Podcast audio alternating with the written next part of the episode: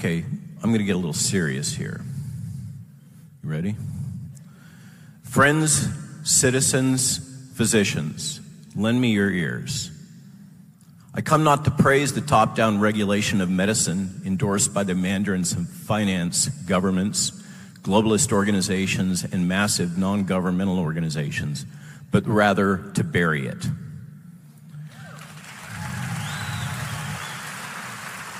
It has now been four full years since a novel coronavirus first infected the human community. Laboratory engineered for enhanced human infectivity and disease, development of which was funded by the U.S. government and performed in the U.S. medical industrial complex working in cooperation with the Chinese Communist Party.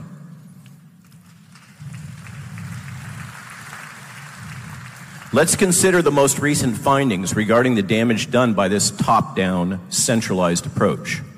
Skilled data scientists have recently estimated that excess U.S. deaths associated with the combination of non pharmaceutical interventions and imposed medical interventions, which were neither safe nor effective, exceeded 50, 500,000 U.S. citizens. Excess deaths due to the centralized government policies. Propagandists from the U.S. government and CIA influenced Johns Hopkins University tell us that there has been approximately 1 million U.S. deaths from disease associated with the Wuhan seafood market virus, as it was originally named, infection. These propagandists, in cooperation with a modeling team led by Dr. Neil Ferguson from the Imperial College in the UK, have repeatedly told us that the case fatality rate of COVID 19 disease, remember this number, is 3.4%. 3.4 out of every 100 people infected would die. That was the model, that was the basis for what has been done to us. This case fatality rate has been weaponized to justify jamming various drugs and, quote, vaccines through a highly abbreviated and corrupt emergency use authorization regulatory process, and then imposing these products, which have proven to be neither safe nor effective, into medical practitioners and the general public.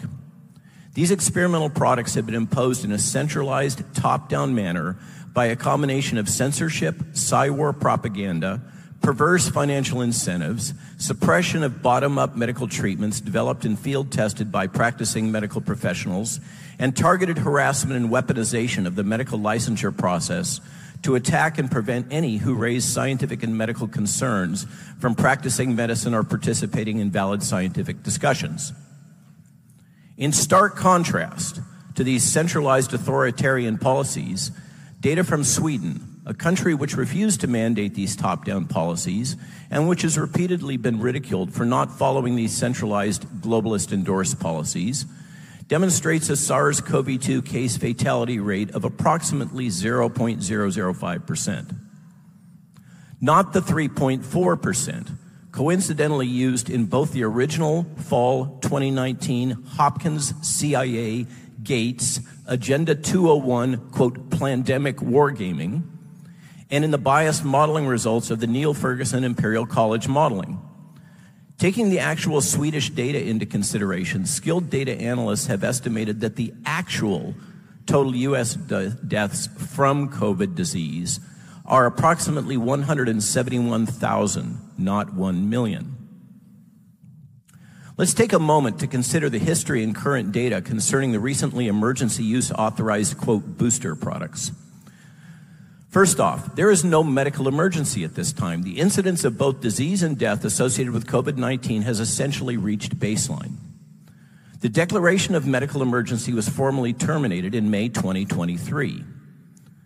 These products were designed based on advice from the FDA VRBPAC committee, which last summer predicted that the SARS CoV 2 strain dominating the upcoming fall season would be the fearsomely named Kraken isolate. Johnny Depp would be proud. By the time these products were ready to be jammed through the FDA regulation, regulatory authorization process, the Kraken variant had been made extinct by the Eris variant, which was more infectious, less susceptible to antibody, quote, neutralization, and associated with symptoms virtually indistinguishable from the common cold. Confronting the paradox of vaccine strain mismatch, FDA and CDC relied on immunized mouse serum samples and an unvalidated, quote, serum neutralization test to assert that Kraken boosters were sufficiently cross reactive to the Eris variant without actually sharing the data and analyses with external reviewers of the likes of you or I. By now, just a short period after introduction of these products, a government coordinated propaganda campaign has resulted in a total of 7% uptake of the products in U.S. adults and 2 to 3% uptake in the pediatric population. Us in the dissenter community, I think, have uh, had some impact. And now, under the selection pressure associated with global administration of these leaky, quote, vaccine products, which are neither safe nor effective in preventing infection, disease, replication, spread, or death, they prevent none of those things. Fact check me now. We see evolution of a newly dominant variant, HV.1 this variant now paradoxically incorporates an element from the distant Delta strain and is highly resistant to neutralizing antibodies. There are no data indicating that HV.1 is neutralized by antibodies elicited by the current booster.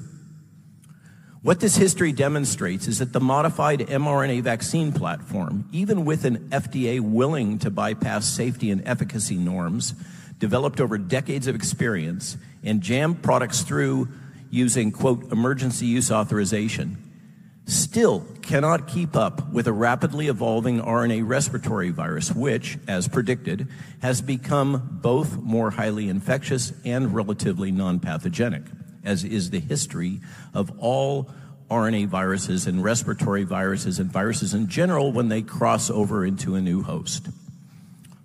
The centralized authoritarian global response to the entry of this engineered virus into the human population four years ago has clearly been an abysmal failure. Now let's consider the latest information about this technology and the purity of the quote vaccine products. When confronted by reporters from Trial Site News and the Epoch Times, the FDA has resorted to stonewalling. The FDA has issued a categorical denial of adulteration and risk stating, quote, no safety concerns relating to the sequence of or amount of residual DNA have been identified. Here's the full quote. The claim that the FDA is required to take any of the authorized or approved mRNA COVID 19 vaccines off the market is false. With over a billion doses of the mRNA vaccines administered, no safety concerns related to the sequence of or amount of residual DNA have been identified. Of course, you can't find that which you don't look for. With regard to the FDA approved mRNA vaccines, available scientific evidence supports the conclusion that they are safe and effective. What does that term even mean? That is a propaganda term that we have heard again and again and again. Just like the propaganda language that it's necessary for all of us to be protected uh, in order for any of us to be protected. This was report, repeated again and again and again to justify the vaccine mandates that we all had to be administered these products. In contrast to the FDA position, Moderna US patent number 2019 0240317A1, filed in 2019, paradoxically, uh, discloses that Moderna is aware of the genotoxicity risks of DNA when delivered into patients by highly active non-viral lipid nanoparticle delivery systems. And this includes the risk of genotoxicity resulting in quoting from Moderna.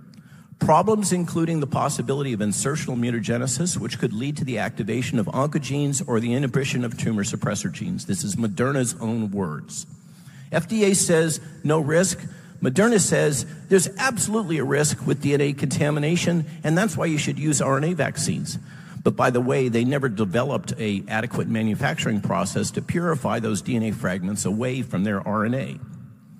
In contrast to the perverse, obscene tragedy associated with this centralized top-down approach, endorsed and promoted by the mandarins of finance, governments, globalist organizations, and massive non-governmental organizations, Today, you will hear presentations and testimony from physicians and scientists demonstrating that the traditional bottom up approach of focusing on treatment of symptoms by repurposing the existing pharmacopoeia to prevent disease and death from a highly inflammatory respiratory virus was far superior to the centralized top down approach. If nothing else, due in large part to those with the courage to speak scientific and medical truth to power, the world is increasingly becoming aware that the propaganda of the COVID crisis and the centralized top down approach has been a fraud.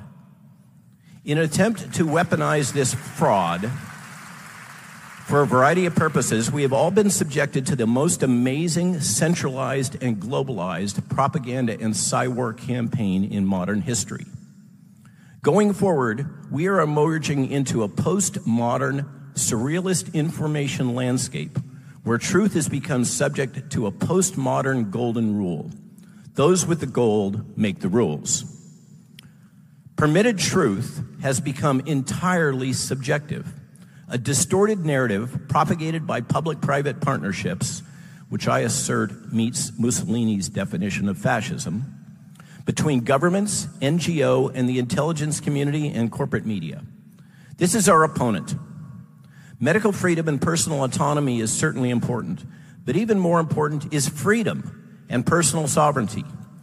When governments are willing and able to deploy modern cyber capabilities on their citizens, then election integrity becomes completely moot. And we are all at risk of being functionally lobotomized, indentured servants rather than independent individuals empowered to pursue our own destiny. It is past time to resist and bury these totalitarian, authoritarian policies which are being deployed to advance corporatist, globalist interests. And defense of medical freedom is a pretty good place to start.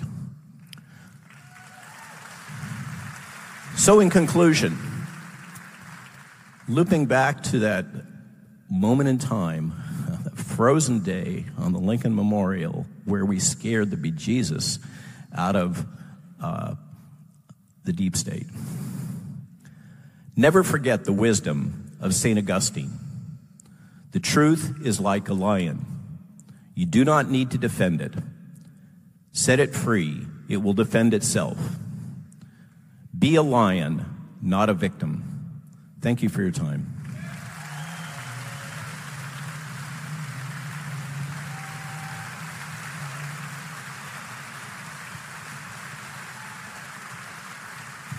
Thank you, Robert Malone.